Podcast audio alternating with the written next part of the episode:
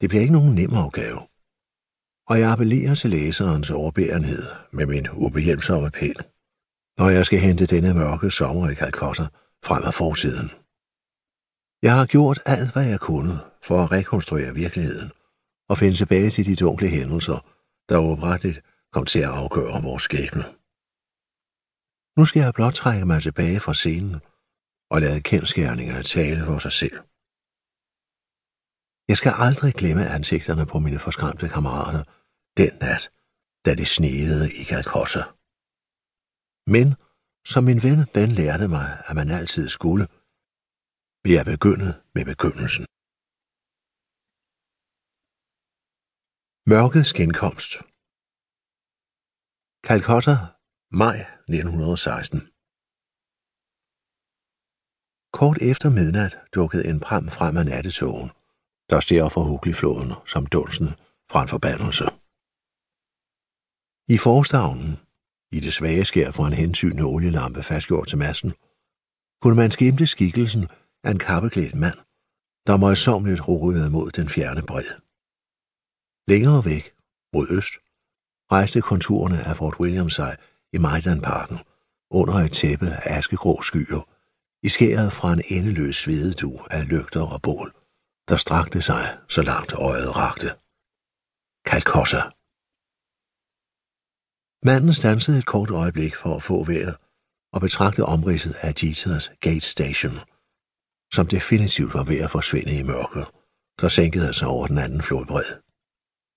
For hver meter han bevægede sig længere ind i disen, gik stationen af stål og glas mere og mere i et med alle de andre bygninger, der lå forankret i deres svundne glans. Hans øjne vandrede mellem denne jungle af mausolæer og marmor, sortnede efter årtiers forsømmelse, og de nøgne mure, hvis okkergule, blå og gyldne hud var blevet hervet af den ubarmhjertige monsun, udvisket som akvareller, der fortog sig i et vandbassin.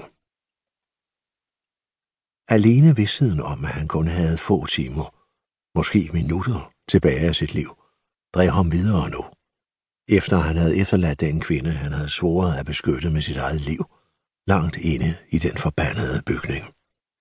Mens løjtnant Pi denne nat satte ud på sin sidste rejse til Calcutta på en gammel pram, svandt hvert sekund af hans liv bort i regnen, der var kommet i ly af morgenen. Alt imens han kæmpede for at stage båden mod bredden, kunne han høre gråden fra de to små børn, der lå skjult i lasten. Pi kiggede sig tilbage og så, at lysene fra den anden pram ikke var mere end omkring 100 meter bag ham og vandt ind på ham. Han kunne se sin ubønhørlige forfølger smil for sig, og hans fryd over jagten. Han ignorerede børnenes gråd af sult og kulde, og lagde alle sine sidste kræfter i at styre båden ind til flodbredden, der lå som tærsklen til Calcottes endeløse, spøgelsesagtige labyrint af gader.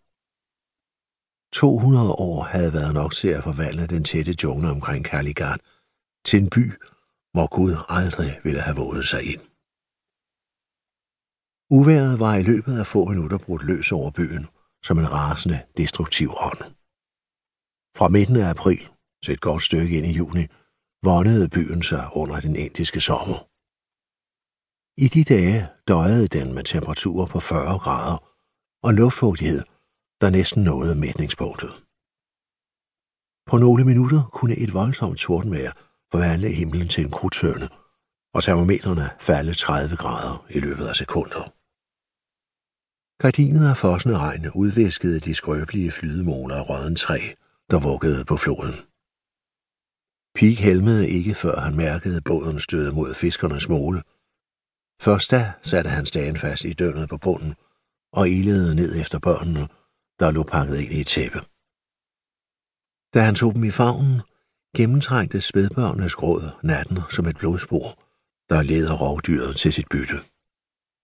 Pig holdt dem tæt ind til sit bryst og sprang i land.